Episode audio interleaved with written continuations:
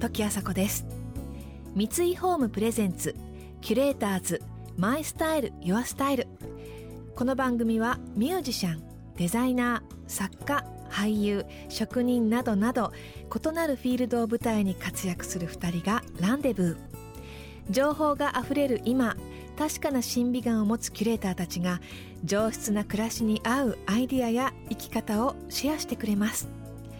今朝のキュレーターズは写真家の篠山紀信さんと女優の矢吹春奈さん。日本を代表する写真家の一人として時代の先端を切り取ってきた篠山さん。中でも数々の女性たちを前にシャッターを押し彼女たちの持つ魅力を最大限に引き出してこられたことは皆さんご存知ですよね。そんな篠山さんと運命を変える出会いを果たしたのが矢吹さん。今日はお二人の出会いファーストインプレッションのエピソードを伺います。出会いをチャンスにつなげるヒントも見つかるかもしれません。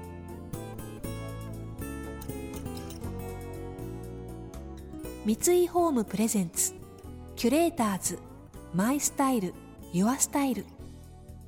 この番組はオーダーメイドの喜び三井ホームの提供でお送りします。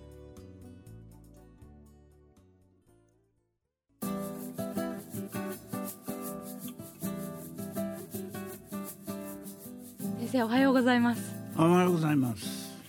あの先生とお会いしたのって私10年ぐらい前にいやもっと前じゃないの？なりますよね。アイドルやってた頃でしょ？そうですね。グラビアずっとずっとやってた時なので。可愛かったね。あありがとうございます。ハワイで撮った写真は最高傑作ですね私も額に入れてうん。飾ってますもん、うん。はい。ありがとうございます、あれがでもそっかそしたら1 2 3年前とかなんですね。あれもね本当のこと言うとねはい。あのースケジュールが決まってたわねあモデルがねそうなんですよ急に病気かなんかなってね行けなくなっちゃうんだよ、はいはい。それでハワイ行く人いないかなと思ったら前にはい。その1週間ぐらい前に撮影があったじゃないですか。はい覚えてます、ねえ。鎌倉でしたあ鎌倉じゃあない横横浜のねです横浜の洋館です、ね、洋館でね。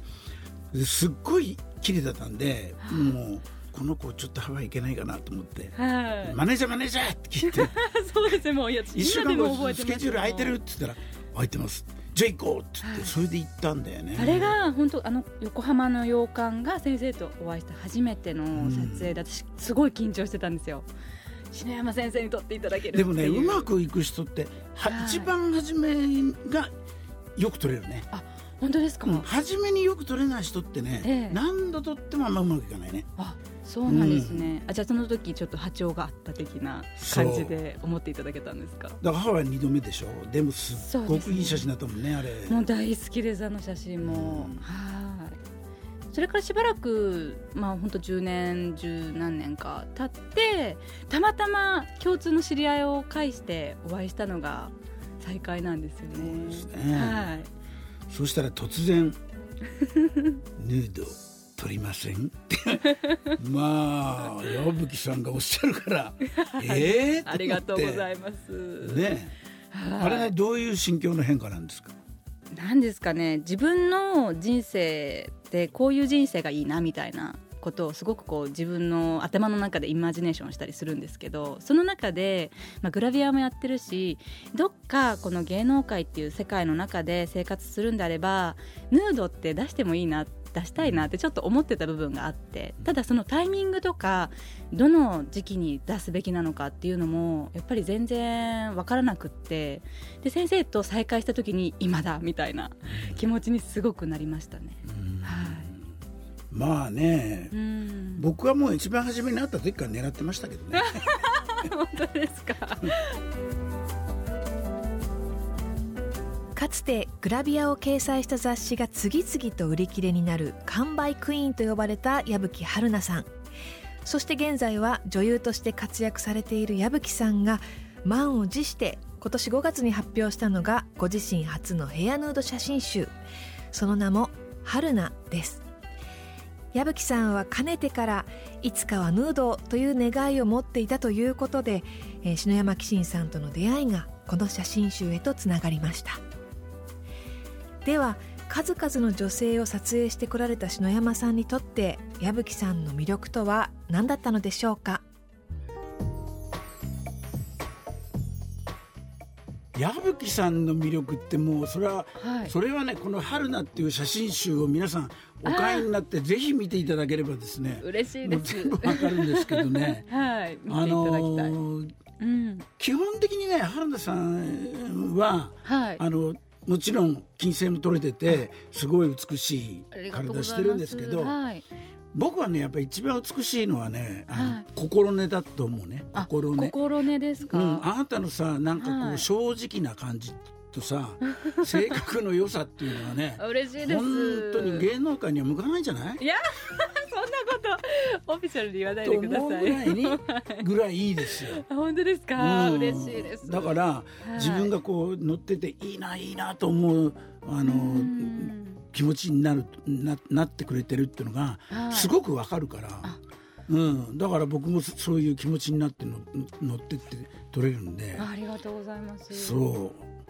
うだからいい人なんだよね でもあねエロい写真っていうのはね、ちょっと悪い人の方がエロいんだよエロいんでねそう。だからねはい。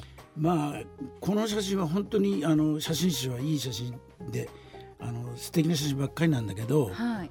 エロさっていう意味ではあ。結構エロいことやってるんだけどね、やっぱりその持ち前の品の良さとはい。なんていうか心根の優しさとうん。育ちの良さでなんか私の写真には似つかわしくない品のいい作品になりましたね。私いつも思いますけど先生の写真は品がすごいなんかそうそうそう。それはもうあのぜ私は悪い人だからいやいそういうのや何をおっしゃっていんですよるんですか先生こそがいい方ですからね褒め合っちゃうとね全然番組面白くないんで。あそうですねすいません。これけなし合ったりなんかしないと面白くない、確かに、うん、キュレーターズ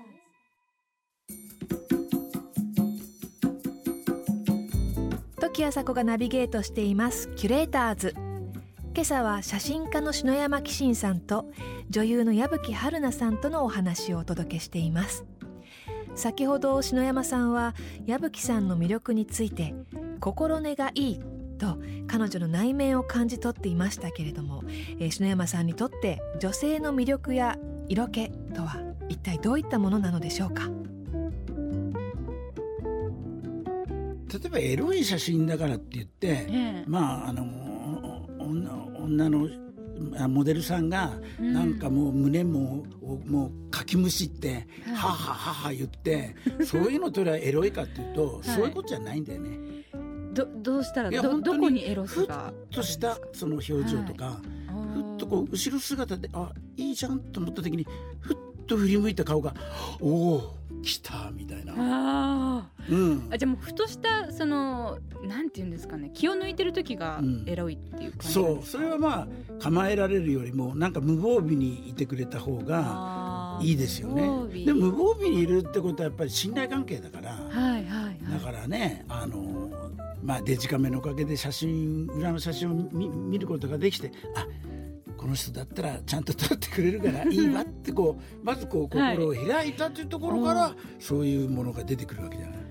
そうですよね。え、うん。だとしたら今そのデジカメがない時代ってどうされてたんですか？昔はポラロイドっていうのがあったんだよそうかポラロイド。ポラロイドはでも時間がかかるんでね。そうです撮っねてからこうやって見れる見れるまで、はい。はいそれからバンバン撮っていくのにはデジカメはさっさと見れるけどポラロイドっていうのはさ、まあ、やっぱり結構高いしね。そうですよね。時間もかかるしね。だからそんなには、あのーまあ見せられないんですけどポラロイドは結構でも役に立ちましたよ。その信頼関係を。そこでポラロイドで信頼関係心を開いてもらって。そうそうそう。ああそうなんですね、そっか心を開いてこうちょっと開放的になるとエロスが出る。そうです。えー、日常的にじゃあちょっと開放しないとダメですね。うん、でもあれじゃない？こう読者っていうかあの写真集なんか見る人も、はいやっぱりこの人が無防備な状態でそれでなんか自分をスッと解放して見ている僕たちにね読者に対して、なんかふっとこう寄ってきてくれるって言ったらそりゃエロいじゃないですか。確かに。ね、はい。それがもうなんか「はあ」とか「せー」とかいうようなもポーズだけがすごくて ポーズと表情があーとか言ってて全然緩くないよねこれでしょこれでしょって出すよりはじゃあもう本当無防備な方。まあ確かに人の無防備なところってなかなか見れないですもんね。うん。キュレーターズ。時あさこがナビゲートしてきました三井ホームプレゼンツキュレーターズマイスタイルユアスタイル今朝のキュレーターズは写真家の篠山紀信さんと女優の矢吹春奈さんでした。お二人の出会いから意気投合していくまでの流れがよくわかりましたね。篠山さんは矢吹さんに対して心根がいいとかあとその女性を撮るときに自然体が、えー無防備が、えーエロスにつながるというふうにおっしゃっていましたけれども、数々の女性を被写体として撮ってこられた篠山さんのあの女性への視点というものが今週は伺えましたね。えーそしてその自然体を引き出すためにその信頼関係を結ぶというので、まあ、こういうふうに信頼関係でギュッとこうまとまってどんどん盛り上がっていく現場って本当に気持ちが良くて楽しいんだろうなっていうふうに想像できました来週もお二人が登場します。